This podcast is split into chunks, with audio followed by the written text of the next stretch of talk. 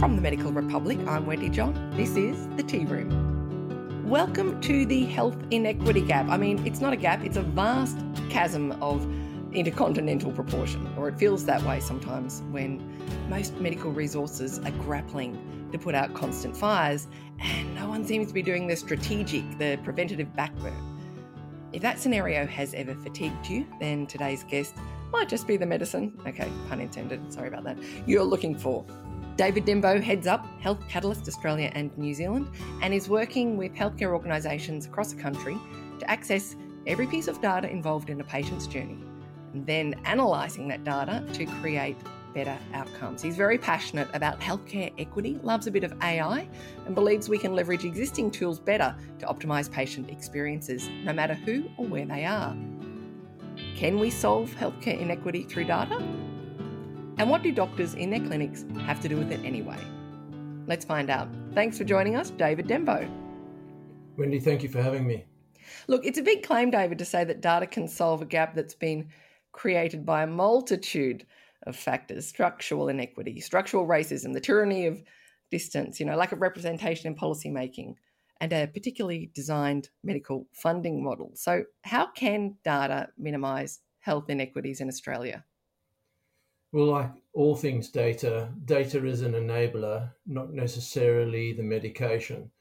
But the first step in addressing things like inequity is to create transparency around where that exists. And I, I loved your statements around collecting data on the entire patient journey because it's the data in the entire patient's journey, most of which is outside of the health system, that you find the clues to inequity that need to be surfaced, not just in the consultation, but prior.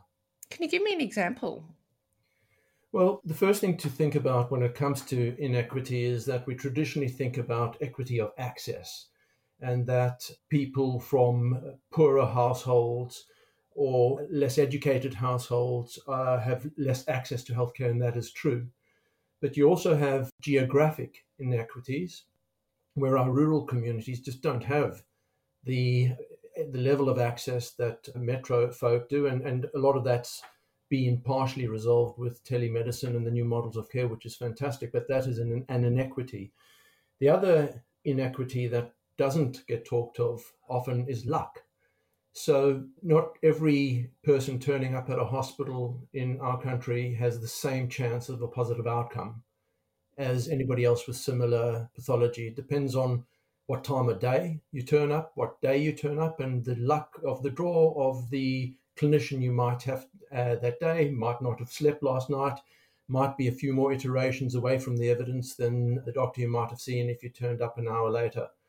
So there's a huge amount of variation in the health system that creates inequities in, in, in, terms of the outcomes that consumers of health services get anyway. So we've got inequity issues right across that patient journey that you described. And it's not just the traditional access equity issue, it's the experience and outcome that, that varies greatly. Have you seen changes in how people are working with data in our sector? What's encouraging, certainly from our vantage point, uh, where, say, in 2019, only about 25% of our customers had equity as one of their top three priorities, likely accelerated by COVID. Well over 60% of our customers now see equity as a top three priority because they can see it as a quality metric. So, getting awareness around equity is the starting point. And for organizations that see it as a priority, they then tend to look at the data. I guess you can't manage what you don't measure. Completely so. And the data leaves wonderful signals of decisions that are made or decisions that are not made, depending on who made them and who is the recipient of the decisions being made. So, the organizations we work with will look at their data to map consumption of hospital resources against the outcomes achieved by location that the patient came from, their age, their gender. Gender is often also another inequity where either there's a prejudice against women or men, or often when it's men, it's we prejudice ourselves by not coming forward early enough. Those type of inequities also exist. So language spoken, cultural background, all of those things are important ways of cutting the data to see which of those views give you the best and worst outcomes. Once you know, you can then target populations, and many of our customers will look for suburbs and specific cultural groups living in those suburbs to go proactively to, to either do health education or, or improve screening. Screening is not something that all cultures embrace equally, particularly in immigrant cultures like ours here in Australia, where some new immigrants may not have been brought up with screening as part of the health services they were used to or could have had negative experiences uh, around health system service delivery. So you have to understand the person in their context, and the best way to do that is just to look at the subpopulations that are experiencing the worst outcomes and, and then target services to them. But going back to one of the points you did make, can data solve all of this? No, data kind of points you at who you need to be having a conversation with. The rest comes down to dialogue, going out and having the conversation and getting to understand one on one and in focus groups what really is the root cause. What is new about what you're suggesting? What's new is that we've been talking about these things for decades and we've it's kind of felt like we've been preaching to the few. What's new is that most organizations, the majority of the organizations overseas and, and now in Australia in the conversations we're having see this as a priority and are doing meaningful work. Can you give us an example? So, sepsis is probably one of them. Sepsis is one of the areas that these early warning systems have proven most effective. So, you get subtle changes in respiratory rates or fluctuations in uh, heart rate variability and temperature that aren't picked up as quickly by rounding than an algorithm that can look for that in the data. And when you can surface those type of signals and get a care team to the patient earlier, with things like septicemia, the quicker you can diagnose and the quicker you can start treating, the less likely that patient is to deteriorate. But it's it's not just in septicemia and septic shock. It's understanding whether you are providing care as close to best practice protocol as possible. So even knowing whether the catheter had come out of a patient on time or delayed is something you either don't know about if you've asked for it as the attending physician, or you only found out about it in a morbidity and mortality round, which is a retrospective view. But these systems are able to flag when a catheter hasn't been taken out in time according to best practice. It's alerting real time to the care teams the milestones that they're missing.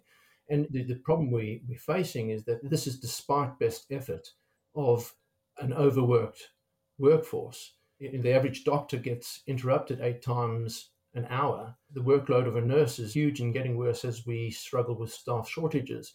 So, to have all of these things in mind around what you've got to do for a patient and make sure it gets done in time, you can't really do without decision support that's kind of guiding you along.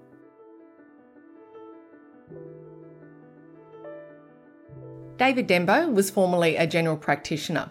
So we started to talk about well, what kind of devices are useful for providing decision support to GPs and got on to the topic of wearables. Well, th- this is one of the exciting things about medicine in the next decade that we're moving into because the technologies that we've talked about and the potential are here. So one in four Americans, we all, all, the stats you have tend to be American, but um, I don't think Australia is that far behind. But one in four Americans have a smartwatch. So you've got a highly digitized population, definitely not equitable. It's those that can afford it for sure. So we've got an equity problem there that we can resolve because the business case for doing so is starting to become very strong. But the health systems that we've inherited are geared to treat people in crisis. You kind of land up at the hospital when you're in crisis, and you go to see your GP generally when you're in crisis. It, very little of it is about preventing the crisis in the first place. And yet, you've got this digitized life where we've got data that is being collected, it's just not being analyzed, it's not being integrated into the health system, where you can intervene early. And these wearables are very good at motivating, well, not on their own, but uh, they're very good at measuring uh, movement. What the successful programs have done is understood human psychology and incentives and motivations and teaming and game theory and all those things that are required to keep you engaged with the device and, and make the lifestyle changes you take on sustainable. But there's heaps of evidence of how to do that in, in a meaningful way. But now you've got the infrastructure in place that the government hasn't needed to fund yet. They, I think they will, uh, because you've seen insurers uh, start to pay for uh, wearables too, and I think more and more you're going to see governments try and supplement that funding too, so that those that don't have private health insurance can also, the health system can also have this kind of visibility on their relative risk. So this could all have a powerful impact on improving preventative health the amount of data that can be used to help turn off the tap to some of those chronic diseases that are significantly, you know, the disease burden is significantly heavier for people in geographically remote locations, for people in poorer suburbs, for people who are from culturally and linguistically diverse backgrounds. The whole range of disadvantage could be uplifted if we targeted preventative health and data can be used to identify early where to turn off the tap. Absolutely. So, part of the challenge with prevention is that it's difficult. Part of the challenge with prevention is that our health system is uh, focused on acute services. But the biggest problem with prevention is that the health system is completely blind to most of how people live their lives. So, in Australia, the average Aussie sees their GP five or six times a year. If you lucky that GP can spend 15 minutes with you, but it might be five or 10. Of the amount of time that represents in terms of data capture, and, and remember, we believe that the social determinants of health are 80% of your risk. And those social determinants of health are not data points that are captured in the traditional health system, but with these wearables, they could be. So if you see your GP five to six times a year, that probably represents 0.02%, according to my math I did when I read that stat, of the data points available. And we know that you have white coat syndrome, that when you go see your GP, if you're going to take a blood pressure reading there, it, it's clinically far less reliable than taking blood pressure readings in uh, the patient's home when they're, where they're relaxed. And we can certainly rely on wearables to tell us how much somebody moves. And you'd said, Wendy, just how important it is, not just in, in treatment of chronic diseases like diabetes and obesity, but in mental health. It's absolutely part of the of the prescription. If people are active, particularly kids, if you're active, you are far less likely to uh, suffer as severely with that mental uh, health issue. And it's also a great early indicator of deterioration. So if you're able to monitor that somebody who's on a mental health care pathway is becoming sedentary, that's usually a sign that there's something wrong. The Robert Woods Johnson Foundation did research more than a decade ago where they were tracking what uh, teenagers uh, with depression were the songs they were listening to and the, the words that they, they were using with their text. And if you know if a teen started to listen to Barry Manilow, then the community care nurse would uh, reach out. kidding? Are you kidding? Well, Barry Manilow? Well, I, am I'm, I'm using uh, Barry Manilow just uh, in jest, but um, they were looking at, you can see a train. I was going to say, how many young people listen to Barry Manilow? But look, hey, love a bit of Barry myself. Yeah, well, but, uh, part of, part of well, my, certainly my generation, but uh, all these data signals exist. It's just that the health system isn't aware of them. It has, doesn't have that visibility. Now, I spoke to uh, Professor Ian Hickie, who is the head of the Brain and Mind Institute at the University of Sydney. Yep. He he won. He was a co-winner of Australia's Mental Health Prize last year with uh, Honor Eastly, and he was saying in a story, a podcast I did for the Tea Room, Medical Republic's podcast, the Tea Room, confirming, of course, what you're saying. That whole of health approach makes such a difference for mental health outcomes.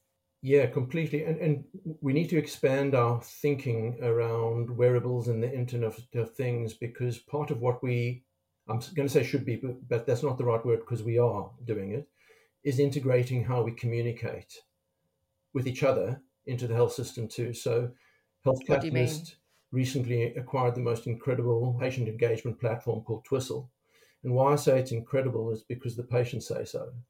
The engagement rates and the satisfaction scores are well into the 90s. What does it do?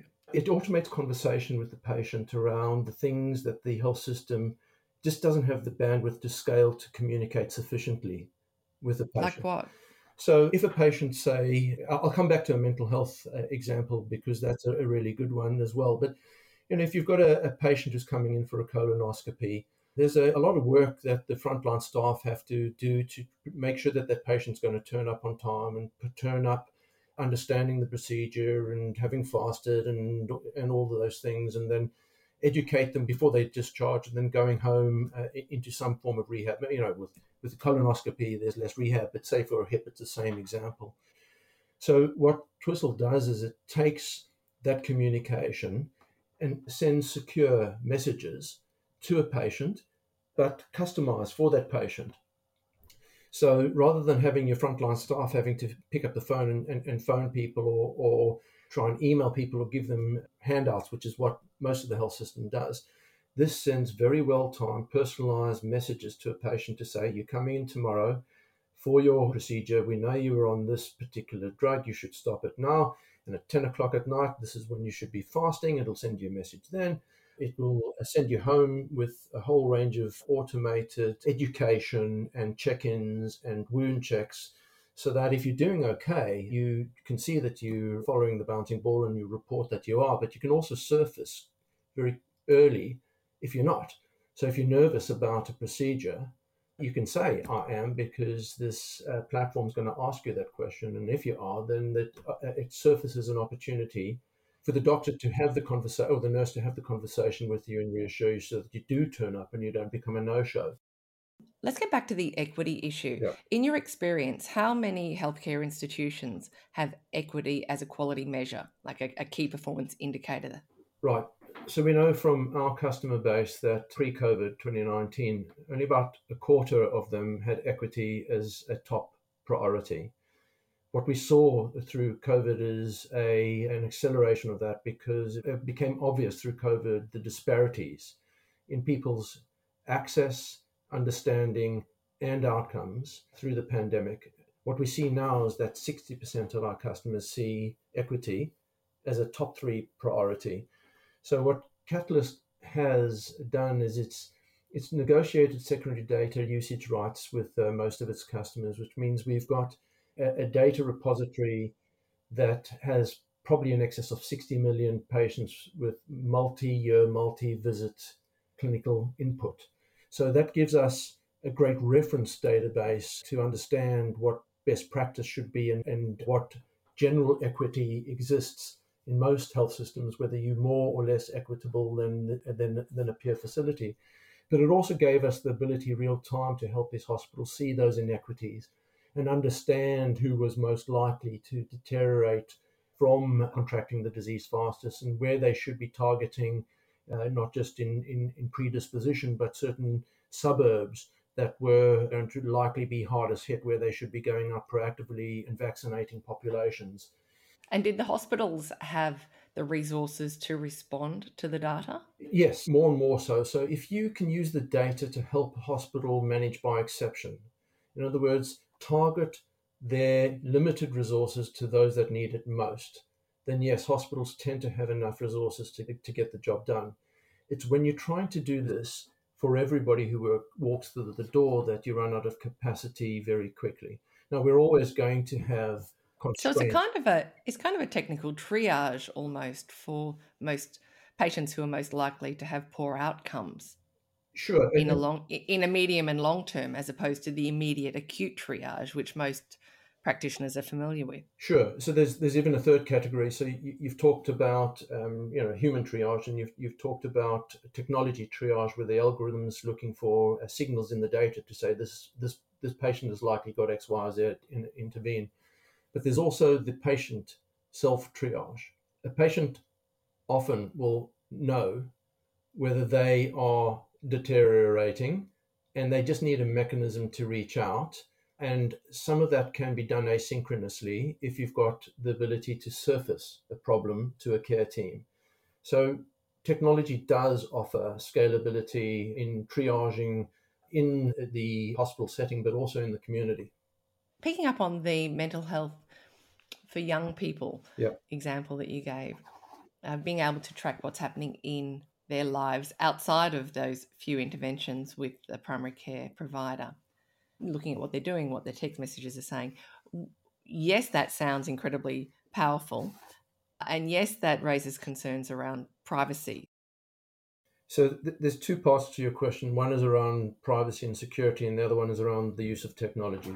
Let me talk about the use of these kind of technologies in mental health, and then we'll come back to the very important topic of privacy and security. So that patient engagement platform that I talked about, Twistle. So in mental health, so one of the use cases we were working with a health system that were struggling with teen self harm as one of the specific challenge areas because with limited resources, they were sending their patients into the community only partially supported. But they realized that the patient's family was very motivated to participate as an extended part of the care team. And so they they included the teen's parents in the care team and allowed them, you know, provided them with the education and support mechanisms and the ability to raise their hands if they were struggling, so that they could use the parents there to surface early deterioration and uh, re-engage before readmission. So teens get tech, but mental health is a, is a, is a very good use case of using this kind of technology to empower not just the team, the, the person with the pathology, but those around them that actually are, are a willing and able and ever more educated workforce. They're just not integrated into the health system. Mm. And I think the evidence would confirm that it is a it needs to be a community approach and the supportive networks do make an impact on reducing self-harm correct. And and we do know that the first point of call the first triage is done by the, usually the mother of a household. And you know we call her the family health manager but it's usually the mother and it's usually the mother of the kids or the daughter of of her parents and parents-in-law. That's the first point of call. Then there's the internet, and then there's the health system. So if that role has become pivotal in modern society, then we would be crazy not to empower them, those family health managers, to play a more active role by being better educated and better connected with the health system. And that's what these platforms like Twistle do.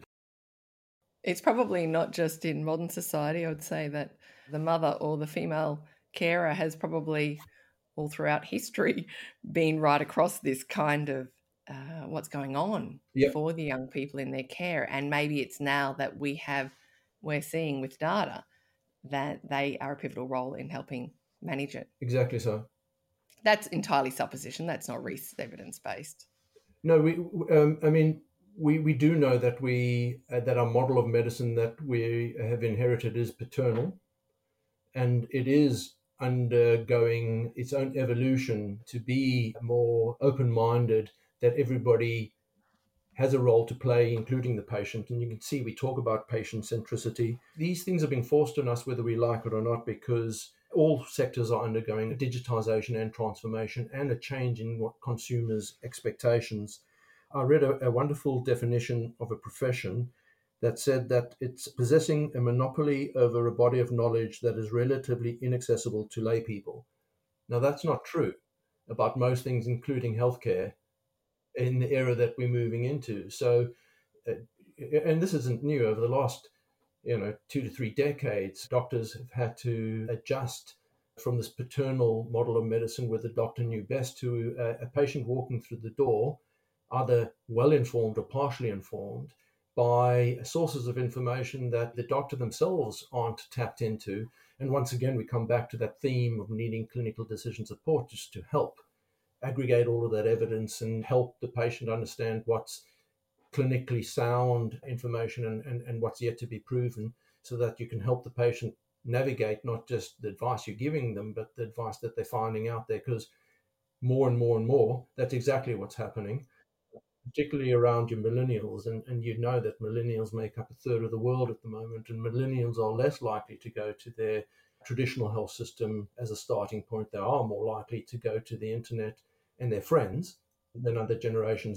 I can imagine that many doctors would be absolutely wanting to close that inequity gap, and data may very well be the way that they can make transparent where energy needs to be focused most, Yes. where the issues, where the low hanging fruit is, where the wicked problems are, rather than just trying to take a shotgun approach to improving equity. Can I ask, if a doctor doesn't work within a hospital setting, how relevant is this to them in their everyday practice? What can they do? It's very relevant wherever you've got a digital record, this data exists. And uh, many of the allied health specialist and GP software uh, systems have the ability to surface things like gaps in care. And well, uh, I don't know how extensively it's done, but the data's there to do this kind of work. What do we need to do differently? We need to talk about the successes. We need to talk about how uh, many organizations around the world have transformed into data informed decision making organizations and talk about the impact that's having on quality of outcomes, patient experience, and the cost of providing care. There's probably more than enough funding to provide health services in our economy. The problem is waste and variability, and data is good at identifying waste and identifying variability, and more importantly, pointing to the decisions that are made around resource consumption that have the best outcomes because the data will be able to track that. That's a brave statement. We've got enough money, we're just not spending it in the right areas. Well, you'd have to think about it. There's some studies that estimate that 50% of the resource consumption is waste. In Australia? Around the world, in developed economies. So if you can create headroom that's that's heading towards that 50%, you have to entertain the hypothesis that maybe there's enough funding if we address the waste. A very interesting hypothesis. I'm sure there's some case studies, some research that we could link to in the show notes. Could you throw me a couple of do you have any case studies that, that are in easy access around institutions who have applied equity quality measures or used data to transform someone some part of their operation? Sure. As a, a data driven company, Health Catalysts brings its own medicine. We benchmark, okay. uh, we benchmark the work that we do and uh, document the improvements that we've been able to achieve. So if you go to our website, which is healthcatalyst.com, be able to search for all of these case studies. We've got, uh, I think, about 250 of them published, and there's at least uh, 600 of them waiting to be published. David Dembo, thank you so much for your time. We appreciate you joining us today. Wendy, thanks for having me. That was David Dembo from Health Catalyst Australia and New Zealand. I'm Wendy John. Thanks for joining me in the tea room. If you've enjoyed this episode, you can search for us on your favourite podcast player and subscribe. Leave us a review if you like. If you have any news tips or want to chat, you can email me at wendy at medicalrepublic.com.au. The Tea Room is a production from the journalists at the Medical Republic. Visit us at medicalrepublic.com.au to keep up to date with all the latest news and views in general practice. And while you're there, make sure you subscribe to our newsletter. We love to keep you informed.